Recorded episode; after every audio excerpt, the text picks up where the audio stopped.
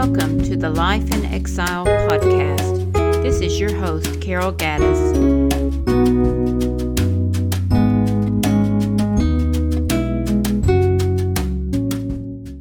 Thinking back.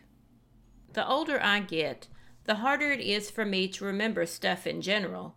So when another retiree asked this question of our group, I had to take a minute to go that far back. Here's the question Do you remember how you felt right before you left for the field? Since I had this experience twice, first as a single young woman heading out for a two year assignment, and then as a married woman going to a completely different area as a career missionary, it was different for each. I was thankful for the question, though, because it had been a long time since I pressed into that memory and those emotions. I realize that it's good to think back from time to time for several reasons. It's biblical. Jesus was very critical of believers in Ephesus for not remembering. Yet I hold this against you. You have forsaken the love you had at first. Consider how far you have fallen. Repent and do the things you did at first. If you do not repent, I will come to you and remove your lampstand from its place. Revelation 2 4 through 5. Their love for Christ, which they had in the early days of their faith, had been forsaken. They had sinned by turning from that first call on their lives.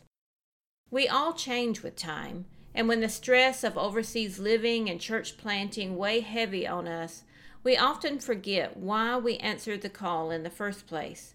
We sin by looking for answers in ourselves and not leaning on the one who called us and empowered us for service. It restores our faith. Chapters 8 and 9 of Deuteronomy are full of the word remember. We must remember to keep God in his rightful place and not fall into the temptation that anything we accomplish is by our own power. You may say to yourself, My power and the strength of my hands have produced this wealth for me. But remember the Lord your God, for it is he who gives you the ability to produce wealth, and so confirms his covenant, which he swore to your ancestors as it is today. Deuteronomy 8 17 and 18. We remember that we were nervous and unsure of ourselves before we left for the field. Because we were humbled, we had to rely on God. As the years go by, we grow more self assured and less God assured. Remembering restores our humility and faith. Remembering also provides an avenue to thanksgiving and praise. When we hesitate to look back, we have a hard time seeing how far we've come. We live so in the present, we limit our opportunity to thank God for all He's brought us through, all He's taught us since day one, and all He's protected us from. We're able to praise Him for His faithfulness and steadfast love. I am not the girl I was when I first surrendered to missions or first left for the field. I think about how little I knew and how much I have yet to learn. As I reflect on those days, it's a wonder I survived it all, but for the grace of God. Remembering adds a new item for prayer.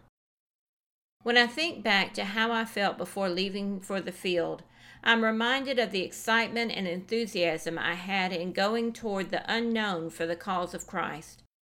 While I'm more in the known world now, I do long to have that renewed excitement to face whatever challenges the day may bring.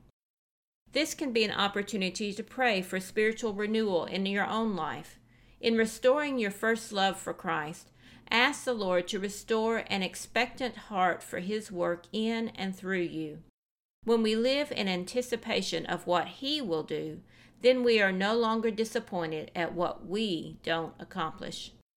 It's good to look back as we press forward to the glory of God. Grace and peace.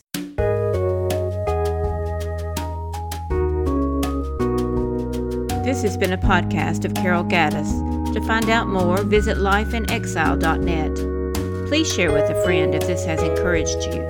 Thank you for listening.